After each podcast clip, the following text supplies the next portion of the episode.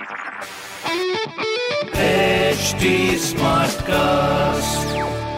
आप सुन रहे हैं एच डी स्मार्ट कास्ट और ये है लाइव हिंदुस्तान प्रोडक्शन हाय मैं हूँ फीवर आर जे शेबा और आप सुन रहे हैं लखनऊ स्मार्ट न्यूज़ और आज मैं ही दूँगी अपने शहर लखनऊ की कुछ ज़रूरी खबरें। सबसे पहली खबर ये है कि लखनऊ से चलने वाली 23 लग्जरी बसेस के संचालन को बंद कर दिया गया है, जिसके साथ रोडवेज़ बसेस भी शामिल हैं। थोड़ी सी असुविधा महसूस होगी, मगर कुछ दिनों के लिए। मगर अगली खबर यह है कि सीएम योगी आदित्यनाथ जी ने यूपी के सभी शहरों को साफ़ सुथरा बनाए रखने के लिए कड़ी व्यवस्था लागू करने के निर्देश दिए हैं, जिसमें नई व्यवस्था को न मानने और गंदगी फैलाने वालों को एक हज़ार रूपए का जुर्माना भी भरना पड़ेगा। अगली खबर यह है की लखनऊ हरदोई रोड पर आने जाने वाले लोगों को भी अब टोल टैक्स देना होगा। टोल प्लाजा के लिए जिला प्रशासन ने ज़मीन की जो प्रोसेस है ना, वो भी पूरी कर ली है। इस तरह की खबरों के लिए पढ़ते रहिए हिंदुस्तान अखबार। और कोई भी सवाल हो तो ज़रूर पूछिए। फेसबुक इंस्टाग्राम और ट्विटर पर। हमारा हैंडल है at the rate H T और इस तरह के पॉडकास्ट के लिए log on to W W W dot H T